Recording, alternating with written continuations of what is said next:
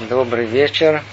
С вами продолжаем занятие по книге Дерех Ашем и Путь Творца. Мы находимся с вами в четвертой главе. Называется «Положение человека в этом мире». Начнем с четвертого параграфа, но вспомним в двух словах, о чем речь шла у нас на прошлом занятии. Мы говорили о положении человека в этом мире. Цель человека в этом мире – удостоится мира грядущего, мира, который всецело мир духовный. И вдруг мы обнаруживаем, что человек, он попал куда-то не туда, в противоположное место его цели. Выяснили на прошлом занятии, что человек, он каким-то образом сам очень сильно материален. И начало в нем материальное очень сильно действует в самом начале, и пока чуть-чуть духовность разовьется в нем, уже проходит очень много времени, и человек чувствует себя очень телесным, привязанным к этому миру. Но не только сам человек по себе, он э, телесен, и тело в нем очень доминантно. Но и мир, в который он находится, он тоже сама материя, сама материальность. А отсюда все интересы человека, они неизбежно связаны с этим материальным миром. Его материальное тело постоянно должно что-то потреблять из этого материального мира. Получается, что со всех трех сторон, куда ни посмотрим, человек, он погружен в материальность этого мира. То ли со стороны самого себя, то ли со стороны мира вокруг него, то ли со стороны его занятий, его интересов. Он утоплен в материальности и погружен в ее тьму. Куда-то не туда попали. Было бы здорово, если мы оказались где-то там наверху, поближе к духовности, но тогда еще один маленький шажок, я не знаю, может быть, оказались уже в грядущем мире. А тут что? Нас поместили куда? В место самое противоположное. В каком-то смысле самое далекое, где только можно себе представить мир материальный. И тогда что же с замыслом Творца? Ведь желание Творца было воздать добром, из того добро, что он сам есть, и приблизить человека к самому себе, к тему уподобления и так далее. Все, что мы говорили уже много-много-много раз. Как же можно достичь этих великих целей, когда человек, он всецело материальный, всецело материальный, и все вокруг него материально. И вот мы сейчас с вами и начнем разбирать, по-видимому, одну из самых удивительных и увлекательных разгадок нашей жизни. Давайте сначала прочтем, а потом углубимся в это. Параграф четвертый. Но глубоким замыслом Творца было упорядочить вещи таким образом, чтобы человек, даже будучи вынужденно погружен в материальность, смог из самой материи и телесного занятия достигнув совершенства и возвышения к чистоте и высоте. И наоборот, спуск станет его восхождением, и оттуда приобретает он достоинство и славу, подобных которым нет, ибо он превращает темноту в свет и заставляет воссиять непроглядную тьму. Тяжело и непросто понять все эти слова, но уже эти слова – это ключ к пониманию, это ключ к какому-то секрету, который спрятан в этом мире.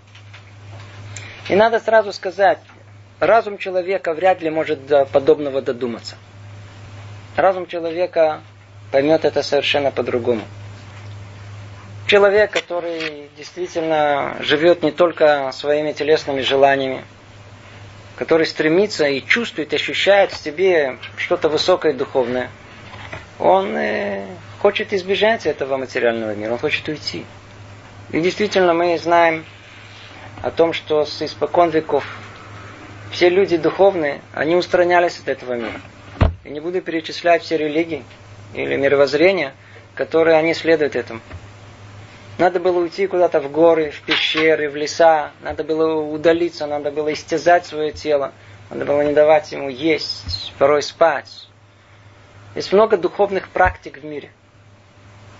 В монастыре сидеть, отречься от всего земного. Почему? Как они видели этот мир? Они ощущали, что тело которая представляет материальность этого мира, это источник зла. Это само зло. Оно порождает в человека необыкновенную боль. В самых разных проявлениях. Тяжело жить. Все время что-то не хватает, все время что-то хочется. Это тело постоянно что-то диктует. Оно, оно очень властно в нас. Человек и понимал, осознавал это. И он искал пути, как избавиться от этого страдания, которое наносит ему тело. Поэтому и видел в теле постоянный источник зла. Что он сделал? Прикончил тело. Разработал методики, очень эффективные, полного подавления своих желаний. Это явно, понятно, с разумом человека, это тот путь, по которому разум человека может пойти. Может пойти. Человек, который ищет духовность, ищет то, что мы условно назовем святость, что-то возвышенность, он пойдет по этому пути. Что, что за тело? Он раз и его. В всяком сомнении, это тот будет путь, по которому человек пойдет. Если будет руководствоваться своим разумом. И вот Творец раскрывает еврейскому народу совершенно другой замысел. Совершенно другой. Мы тоже должны как-то сами понять и задуматься. Если мы говорим и утверждаем, что Творец – это есть само добро, то как же может быть, что из добра вышло зло? Только я не хочу сейчас разбирать эту тему в общем. Мы ее когда-то чуть касались, и в дальнейшем мы ее разберем гораздо подробнее. Сейчас речь идет только специфически о материи. Если видеть это, как видят люди, многие в этом мире, духовные, материальность, как источник зла, получается, что это зло изошло от, изошло от Творца, который есть само добро. Может ли такое быть? Это не мировоззрение еврейское. Наше, наше мировоззрение, оно очевидно и просто. От Творца зло не исходит. Надо только просто понять, по какой причине мы оказались в этом мире с материальным телом, материальностью этого мира и интересами материальными. Может быть, в этом, именно в этом находится что-то, какая-то специальная, какой-то, какой-то замысел Творца глубокий. Смотрите, это уже объясняет первые слова, который говорит нам э, Рамхаль. Но глубоким замыслом Творца было упорядочить. Что тут раньше он говорил о том, что установила воля Творца, употреблял совершенно другие определения. И вдруг он говорит тут, ну, глубоким замыслом, когда мы употребим подобное, когда поверхностное понимание приведет нас к другому результату. Когда понимание простое, как мы по логике вещей мы должны бы понять все наоборот. Тогда должен раскрыть нам Творец всю глубину этого замысла, который у него есть. Изначально. И в чем она состояла. Чтобы человек, будучи вынужденно погружен в материальность, да-да, он вынужден, он погружен в материальность, смог из материи телесного занятия достигнуть совершенства и возвышенности в чистоте и высоте. Наоборот. Именно погруженность в телесное, она, она и будет причиной возвышенности, которую мы ищем. То есть вся, все то, что мы бы думали, давайте уподобимся Творцу, давайте будем Ему подобны и так далее, и так далее. Все, о чем мы говорили на всех наших занятиях, оно проходит не в осознании этого, что это, естественно, необходимый первый этап, но речь идет не об этом, речь идет о том, что нужно пройти этап телесного совершенства и уподобления Творцу. И только из него, из этого телесного, из этого материального мира мы можем прийти к совершенству, возвышенности, к чистоте и высоте. И дальше он говорит, и спуск станет его восхождением. И тогда, и оттуда обретет он достоинство и славу, подобно которых нет, ибо он превращает тьму в свет, заставляет воссиять непроглядную тьму. Что тут написано? Есть тут в этом мире материальном, в сути материальной, куда нас поместили, есть большой-большой секрет. Это действительно не видно совершенно. Тяжело догадаться до этого. Каждый из нас понимает, что тело наше, это действительно источник проблем. Доставляет нам много боли. Много... С другой стороны, есть удовольствие. Но если мы где-то взвесим, непонятно, минута удовольствия, а после этого сколько у нас есть неудовольствия. Как это может быть? Что тут вообще кроется? Так вот, с точки зрения еврейской, то, что тут сказано, а материальность мира, она, как и все остальное, она нейтральна. Оно не зло, оно не добро. Кому дан весь мир? Человеку. Как ты будешь пользоваться этим миром? Для добра или для зла? У нас эта линия, она проходит все время.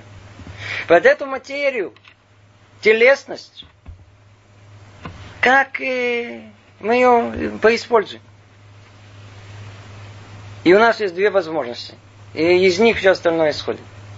То ли мы вот эту телесность этого мира, материальность этого мира, мы ее будем видеть как самоцель, и будем пользоваться ею всецело для того, чтобы непосредственно насладиться этим материальным миром и удовольствиями своего тела.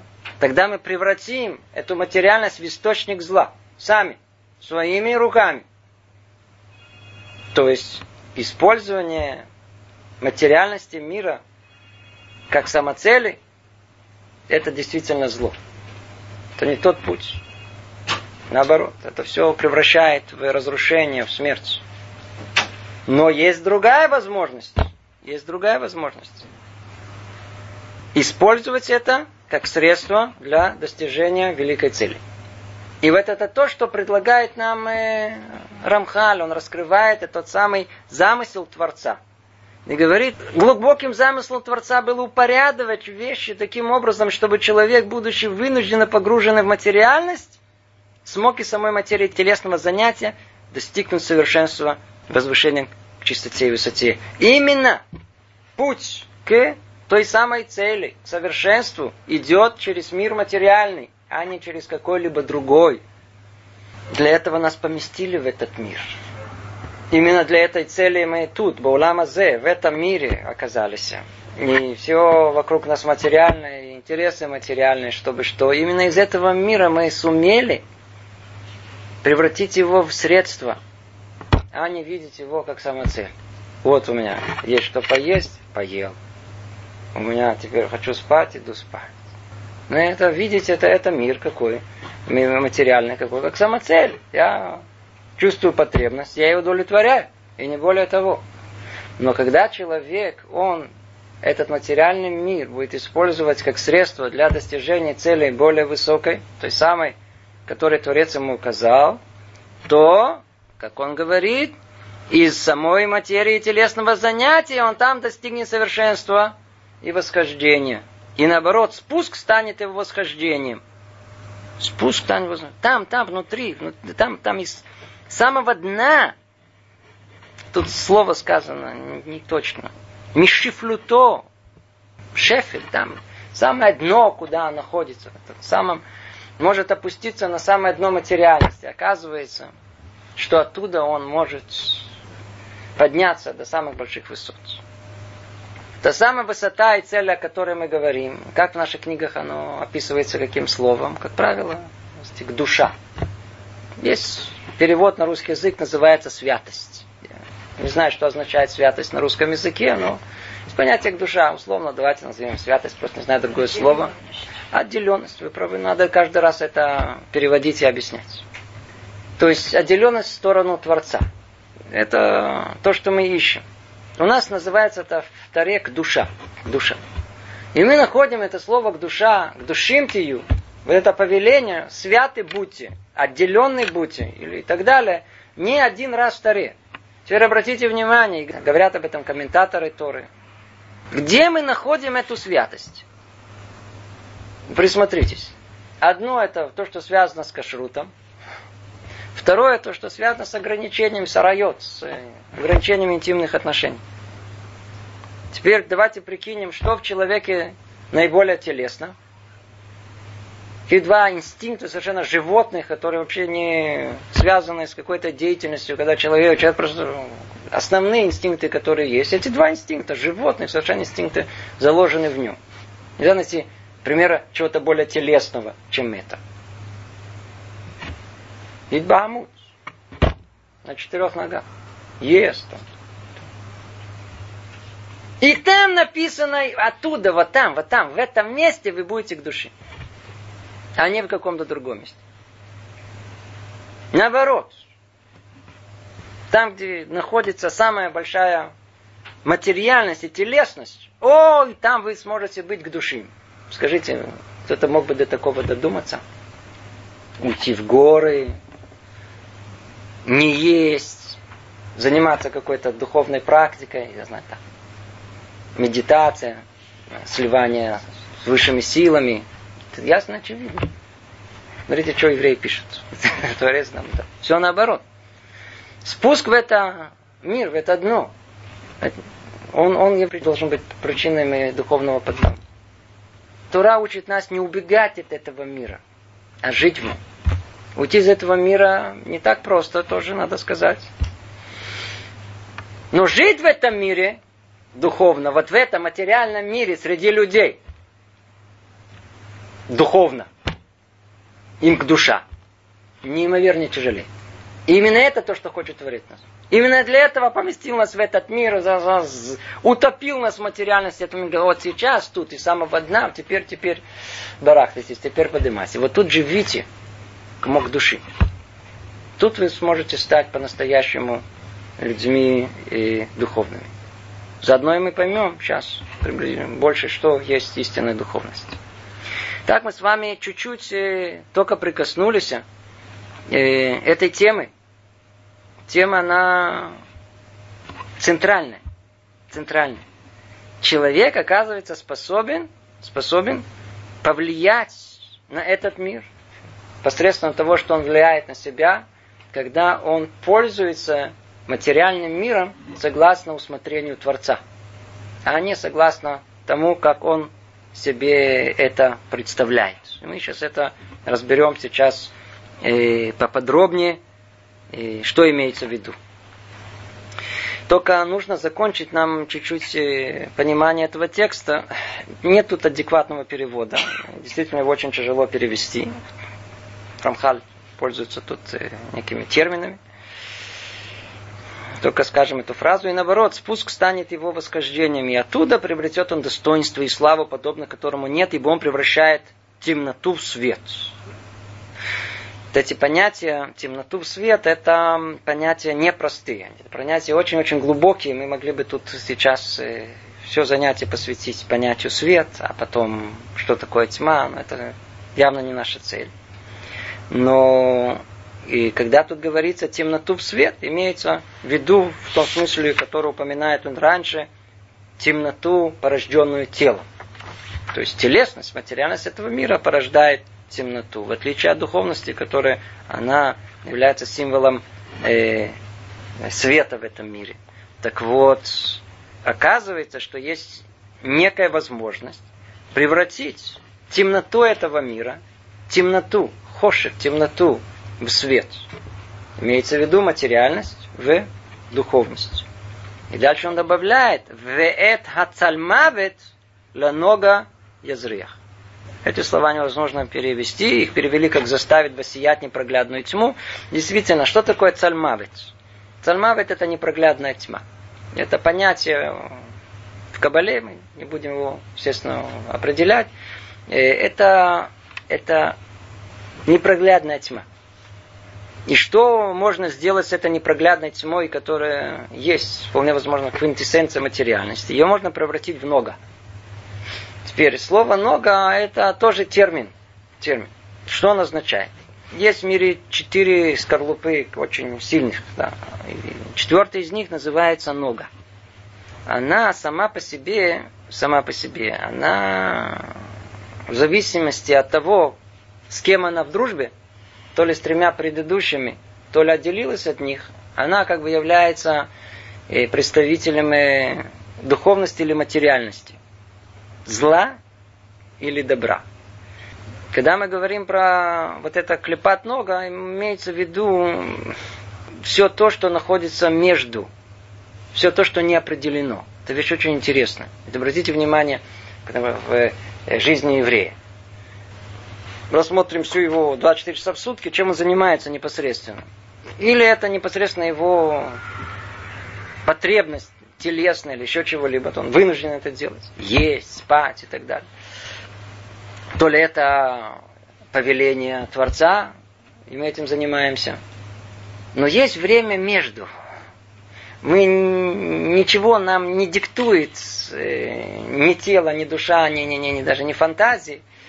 И с другой стороны, мы не в процессе исполнения повелений Творца, а что называется, делать было нечего.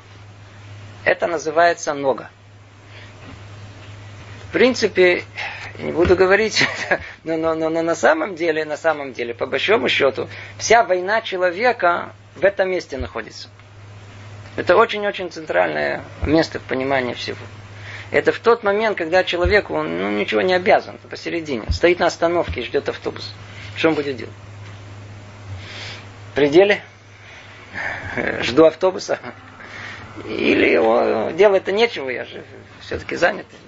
Или он за это время что-то будет делать, или, или как-то будет по-другому стоять и ждать. Я не вхожу в эту деталь, я только хочу просто, чтобы было понятно, о чем речь идет. Так вот, он говорит о том, что возможно превратить э, это цальмавит, ту самую э, непроглядную тьму, в ту самую ногу, он не говорит в ор, ее невозможно превратить в свет полный. Ее можно превратить в ногу, в ту самую возможность э, правление собой, когда, даже тогда, когда мы не обязаны, тем не менее, есть свет в нашем поведении. Достаточно того, что мы сказали. И тогда что у нас получается? Давайте перейдем теперь к следующему абзацу. Есть глубокий замысел Творца. И этот замысел в том, чтобы спуск в материальность этого мира стал восхождением. И говорит он теперь дальше так. И это поскольку Всевышний установил человеку границы и порядки в использовании и мира, и намерений, которые будет иметь при этом в виду. О. Ну, сейчас идет разгадка всего. До этого мы только определили и саму постановку вопроса. Она говорила о том невероятном открытии, которое должен потрясти нас. Что материальность этого мира... она на самом деле не является злом. И мы находимся в этой материальности. И тело, которое диктует нам, это вкусно, это сладостно и так далее. Мы, как люди, вполне возможно, духовные, мы можем пугаться этого. Приходит Рамхаль и говорит, секундочку, кто вам дал все это? Кто вам дал тело? Творец дал. Для чего он дал? Для добра дал. Только надо научиться этим пользоваться. Как? И тут сейчас идет основной момент. Человек утоплен в материальности. Очень хорошо, и вокруг материальности, интересные мои материальности. Как ты будешь пользоваться этим миром материальным, в который ты помещен? Как я сказал и повелел? Или как тебе хочется? В этой точке сейчас все находится. Сейчас мы определяем, что есть духовность. Это совсем-совсем не то, что могли бы подумать. Совсем не то. Люди, которые спрашивают о духовности, они говорят, что такое я духовный человек, что такое я... Я прочел две книги в месяц, я хожу на три спектакля и смотрю фильмы каждый день. Я человек духовный, нет? Я иногда, естественно, пью баночку пива или там чай с пирожным, но, но в принципе, это... для нас это, это все в мире фантазии называется. Духовность вообще не находится в, в том месте. Нам дали материальность этого мира, она включает, она включает много. Материальность этого мира это не только сама материя, это, как мы сказали, ахирута гуф, это э, муть телесная, которая в нас есть, это включает весь эгоизм, который мы чувствуем на всех этажах человека, как его вожделение телесное, это как его плохие человеческие качества, как фантазии его, это все соотносится с той самой мутью, э, которая, которая есть. И вот что, что основное вокруг этого. Как мы этим телесным будем пользоваться? Так, как Творец повелел? Или как нам кажется, хочется? Как мы понимаем. У нас же тоже свое мнение. Творец же дал нам возможность в каком-то смысле уподобиться Ему. Верно? Так мы с вами учили. Он дал нам возможность быть автономным. У нас есть свобода выбора. Мы можем сами себя считать Богом. Поэтому человек так и полагает, а кто вы такой? Я сам себе знаю, сколько есть, сколько спать, как пользоваться материальностью моего тела. Что вы мне вообще говорите? Что вы... Нету в этом понимания глубины всего, всей жизни. Во всей жизни Творец нам одно единственное сказал. Вы же хотите, да, конечно, цель какая? Приблизиться к Творцу, уподобиться Ему, то есть тем сам стать совершенным. Ну, скажите, есть другой путь, чем тот, который указал сам Творец, как к нему прийти? Я вас посажу вас на самое дно материальности, только одно единственное я спрошу. Пользуйтесь этим миром всего лишь навсего, не как вы, как я, эго мое диктует и хочет и определяет, а как я вам указываю. И в этом и есть суть духовности, к которой вы должны прийти, и ни к чему другому. Это определение очень общее. Сейчас мы его то же самое скажем другими словами, будет более понятно. Исполнение воли Творца в жизни в этом мире, она, она, она и приводит к уподоблению Творцу, а не что-либо другое. Пользование этим миром, материальным миром. Конкретно, о чем речь идет? Поскольку Всевышний установил человеку границы и порядки в использовании им мира и творения и намерения. Творец сотворил этот мир, и человека в нем. Он не оставил его, ну, Эфкер, не оставил его, что хочу, то и делаю. Он дал ему возможность чувствовать себя совершенно отдаленным от него и независимым полностью, как будто нет Творца в этом мире. Нету и все. Но с другой стороны, он не оставил этот мир без инструкций, что он хочет от него. Эта инструкция называется у нас как? Тора.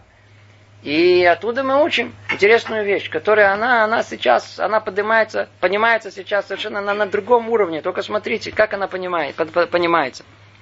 Установил Всевышний человеку границы и порядки в использовании им мира и творений, и намерения, которые будет иметь при этом в виду. О. Только что, что мы сказали, снова повторим, в понимании Эта материальность этого мира, будет ли это добро или зло, все зависит от чего? От одного единственного. Будем ли мы пользоваться этим материальным миром, как Творец повелел, или как мне, как, как мне кажется. Одно из двух. Тогда пробуждается вопрос, а как, а как Творец повелел? И вот он дает нам ответ. Он установил границы и порядки в использовании мира. Э, секундочку. Вот вам... Весь материальный мир, пожалуйста. Можно все, можно все попробовать. Вы пришли, говорят, все можно попробовать. В принципе, все для меня. Творец говорит, смотри, в принципе, ты можешь, но ты отравишься. Плохо тебе будет. А что да? Вот съешь это, это и это, будет а, вкусно. Но не больше. А меньше можно? Я же тебя не просил меньше.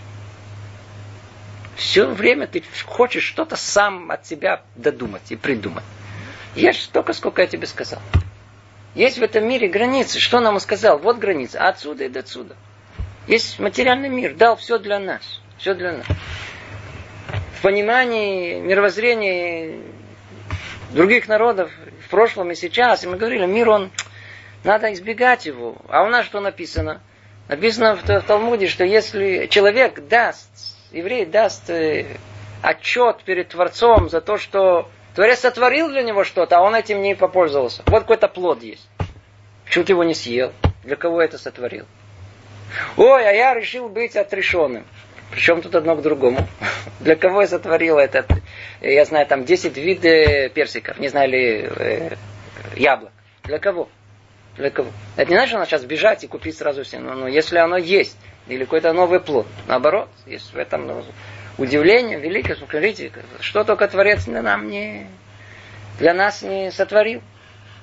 Надо пользоваться этим. То есть видим, что еврейский путь, это какой путь? Наоборот, жизни в этом мире, в мире, использование этого мира, но только что, согласно границ и порядка. Теперь давайте поймем чуть поглубже. Что такое границы и что такое порядок? Что такое границы? Ну, каждый из нас это понимает. Только что мы уже это сказали. До отсюда и не больше. Это называется граница. А внутри? Ну, внутри можно. Это, есть границы государств. с границы, я знаю, там, ответственности, с границы власти, границы. Каждый из нас понимает, что отсюда не дальше. И есть границы потребностей. Человек может съесть столько, сколько желудок видит, или сколько глаза, точнее, глаза, глаза, глаза. Плохо будет, нехорошо. Не доел, то есть это переел. Не доел, голодный будет. Есть какая-то мера в этом мире. И вот эту меру указал нам Творец. Как он это называл? Называет это границами. Границами. И эта граница, точно она, что вы знали, так она, она, она у нас определена. Это не, не больше и не меньше. Это тоже тема сама по себе вообще в понимании всего мира. Называется меда. Она называется у нас тов. Называется у нас добро. То есть все точно в меру определяется как добро. А если чуть добавить, как называется, тов меод. Это уже очень хорошо. И удивительно, когда на слова эти «очень хорошо» комментаторы вдруг начинают говорить: «О, это уже смерть, это уже сам сатан, это уже страшные вещи, это всего лишь очень хорошо». Мы бы сказали: «Ну, очень хорошо».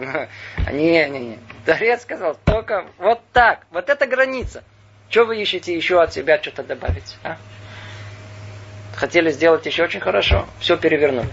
Как только от себя еще что-то добавили, все хорошее, которое есть, превратилось в одну секунду, в тот момент, в зло.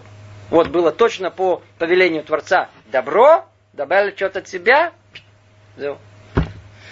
Все превратили в зло. Что делать? Это границы. А что такое порядки? Порядки. Ну, что такое порядок? Что такое порядок? Один за другим. То есть есть части, собранные вместе для определенной цели, в каком-то порядке. То есть мы, любой порядок предполагает, что есть какая-то задумка, то есть, есть по каким-то критериям мы делаем порядок. То есть у нас есть какая-то цель там в конце, и поэтому мы упорядочим это. И вот установил Творец границы и порядки в использовании им мира. Установил все точно как нужно. И это еще не все. Есть границы, порядки и еще намерения, которые будут иметь при этом в виду. О.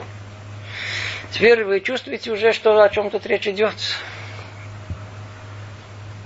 Не чувствуете, о чем речь идет? Вещи простые, значит, простые. Очень абстрактно мы сейчас говорим. Мы говорим о чем-то, что очень-очень высоком, о духовных корнях этого мира. И мы говорим, что Творец установил человеку границы и порядки в использовании этого мира. Что за границы конкретно? Где?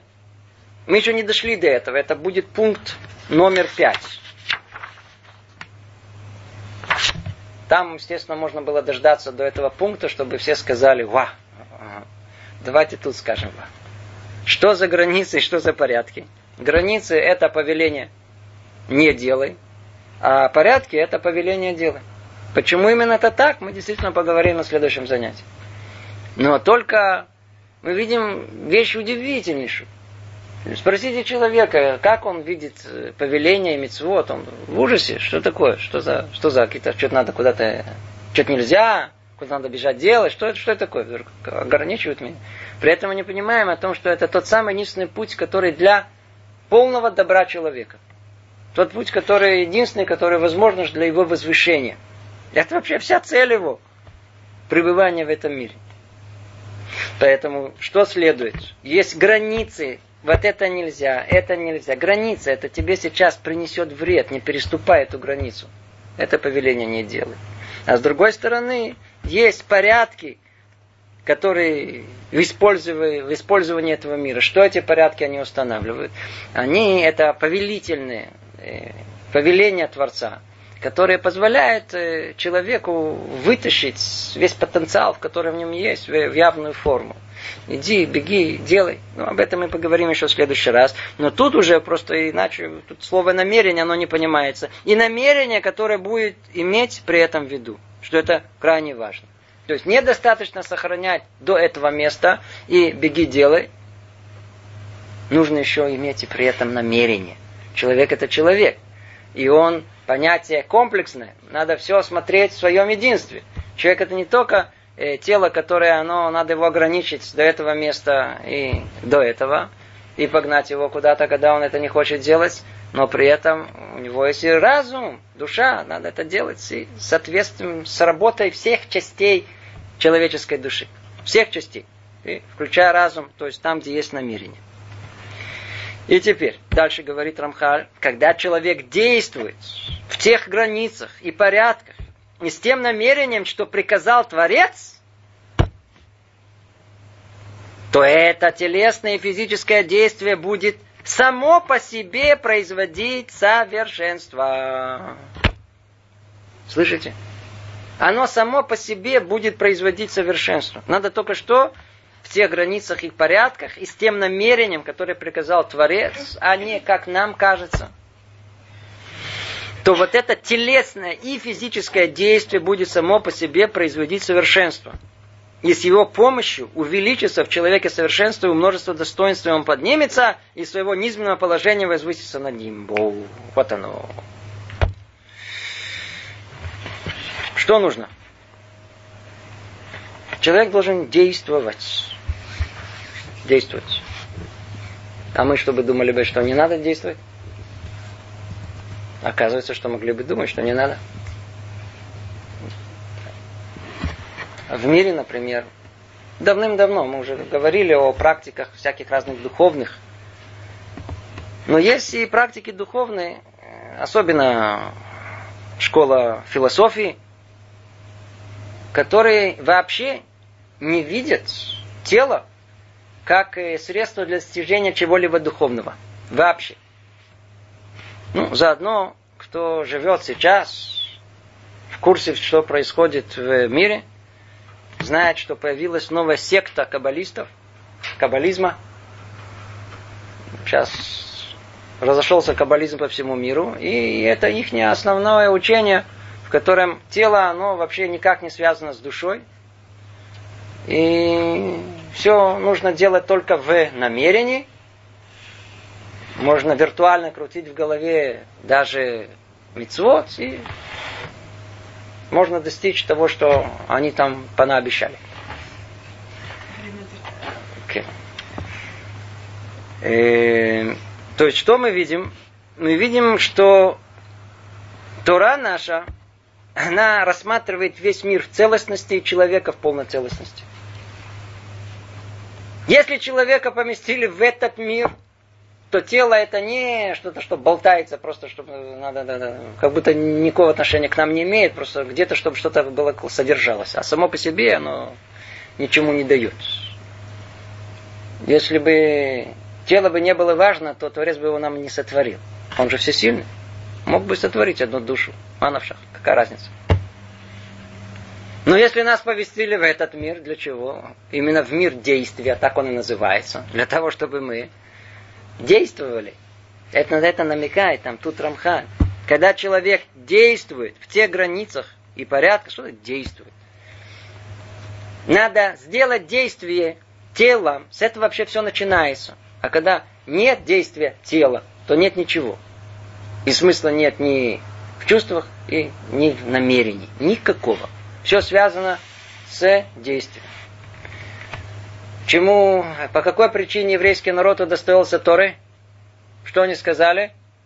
Наасе венишма. Что они сказали? Наасе венишма. Сделаем, сделаем, а потом поймем, разберемся, будем заниматься духовной практикой, будем изучать, не знаю, там, сидеть, пыхтеть. Но сначала сделаем. Какая была реакция у, описывается, у ангелов, что они закричали? Мигилалахем разы. Кто раскрыл вам этот секрет? А, оказывается, это секрет, мы думаем. Потому что нашей простой человеческой головой не надо делать. Или подавить себя от тела полностью, или его просто отключить, одно из двух. Или просто оно вообще не, оно вообще не, не в счет, оно не человек. Основное это пофилософствовать хорошо. Поговорить okay. Про кабалу, чашку кофе выпить. в обществе хорошем, культурном находиться.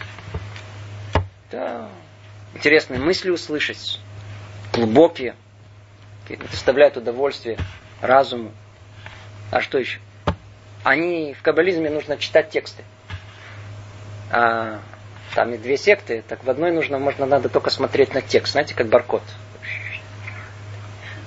И больше ничего не надо, и уже будешь просветлен. Но делать ничего не надо, не дай Бог. Ни в коем случае. Что у нас тут говорит каббалист Рамхаль? Так он уже не каббалист, и все остальные. Когда человек действует, он нам объясняет, тут речь идет о самых основах вообще, на чем все стоит. Как до этого можно додуматься? Когда человек действует, действует телом своим, в первую очередь, в первую очередь телом. Потому что если нет действия телесного, то нет ничего. Почему? Говорит ихний ребе, говорит так, о том, что а, а, а, а действие, оно указывает на намерение. Оно раскрывает намерение. Если человек ничего не делает, можно догадаться о его намерении в конечном итоге. Потом он будет оправдываться. Не, я в голове, я имел в виду тебе купить цветы. Что в голове я имел в виду цветы? Что за виртуальная идея такая у тебя есть? Там, там. Я, я даже почувствовал это. Я даже видел перед своими глазами, как я тебе купил. Скажите, какая-то жена купит этот каббализм? Ни одна жена, ну иди отсюда, пока цветы не будет и не искусственные, как в тот раз, а живые. Давай, принеси. В действии и во всем остальном. Что за абсурд? Сотни тысяч людей едят это. Даже не спрашивают тебя, чем их кормят. Тогда человек действует в тех границах и порядках, и с теми намерениями, что приказал Творец, то это телесное, вы слышите, это вообще, это телесное и физическое действие, подчеркивается, телесное, чтобы не подумали, что это имеется в виду что-то другое. Нет, физическое, телесное, физическое действие будет само по себе, оно, вот оно, действие, будет производить совершенство. Оно само по себе будет производить совершенство. Теперь, тема само по себе, тема вот эта, сама по себе тема, это действие, одно действие, без намерения. Оно производит что-то или нет? Не буду вдаваться пока. Тема интереснейшая. Мы знаем о том, что ля Аллаха, о том, что нужно иметь намерение. Без всяком сомнении, изначально про это вообще речь не идет. Речь идет только о вопросе, или человек вообще не имел намерения, безголовый. Сделал это механически, какое-то, какую-то мицву. Оно что-то производит в этот мире? Ответ – да, производит. Естественно, что на уровне очень низком. И желательно было бы чуть иметь намерение повыше. Но изначально okay, человек должен, конечно же, искать намерение. И много усилий приложить, чтобы все то самое телесное с этими границами и, и порядками, которые установил Творец, все это было произведено, чтобы это было произведено с намерением, намерением, во имя чего я все это делаю. Теперь, все, что мы делаем, если действительно у нас это не намерение, это же абсурд. Что и в конечном итоге есть все эти ограничения, границы и порядки. Мицвот не делай, мицвот делай. Для кого мы это делаем? В конечном итоге для себя. В конечном итоге. Но еще в более конечном итоге для кого это, чтобы уподобиться Творцу. И если мы это делаем не для Него, и не имеем намерения, что это делается во имя Творца, это называется лешем шамаим. Так это, такая фраза есть у нас. Во имя небес. То, в принципе, теряется как бы основа всему. Дальше мы будем учить о том, что именно это намерение маленькое, которое есть в душе человека, человека, оно меняет всю картину, все переворачивает. Вот, она, вот оно и делает вот эту материальность этого мира, превращает ее в духовность. Это и есть основное, то, что производится в этом мире. Основа основ. Повторим еще один раз. И это, поскольку Всевышний установил человеку границы и порядки в использовании и мира, и творения, и намерения, которое будет иметь при этом в виду. То есть, только тогда он превратит э, темноту в свет.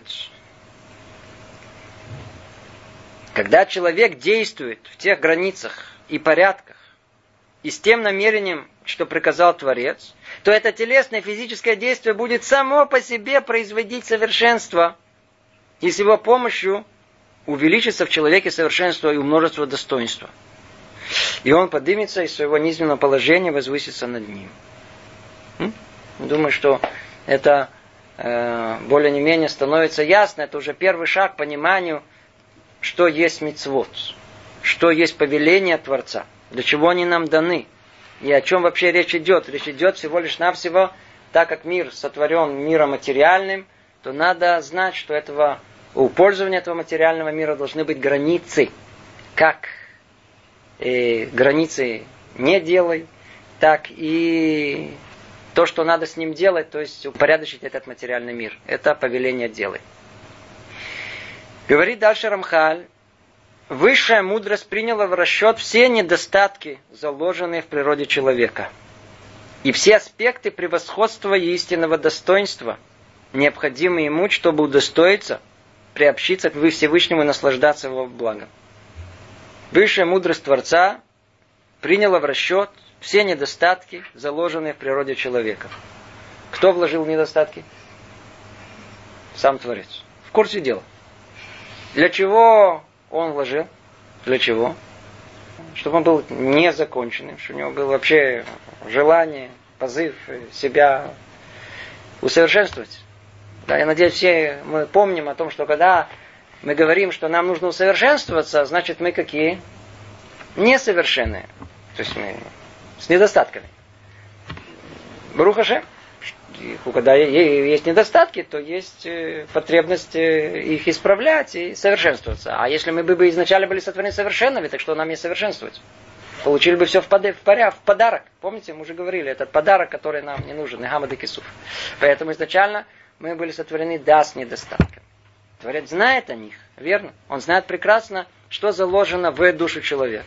И все аспекты превосходства и единственного достоинства. А с другой стороны, что он знает не только недостатки, он знает, как много э, доброго и какой потенциал э, величия заключен в человеке.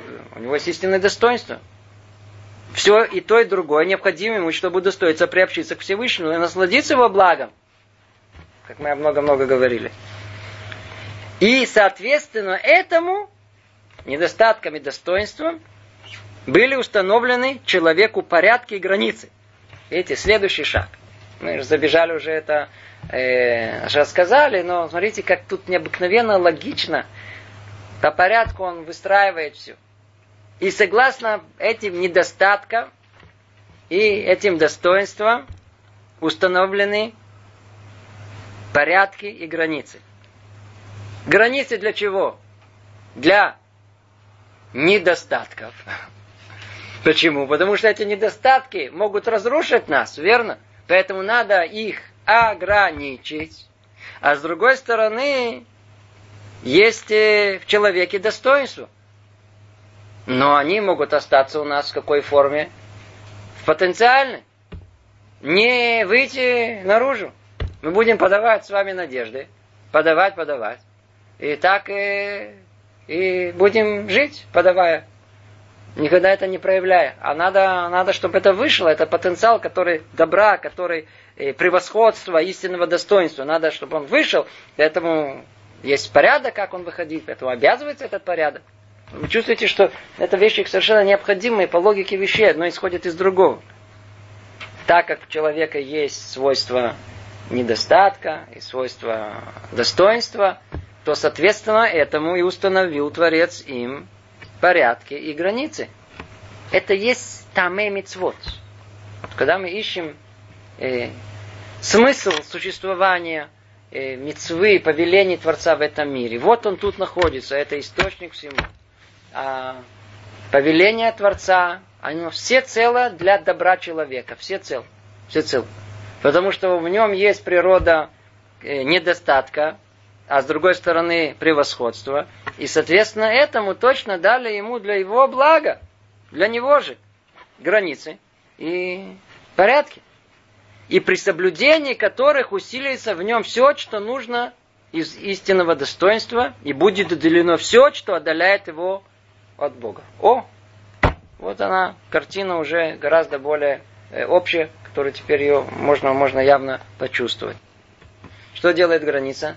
Так как у человека есть вот эти недостатки, заложенные в природе человека, то эта граница позволит ему, что не удалиться от Творца, не пойти в минус. А с другой стороны, у него есть аспекты превосходства и единственного достоинства, верно? Ему что нужно? Только установить порядок, чтобы оно теперь заставило человека двигаться к Творцу. То есть, чтобы у нас был плюс в банке.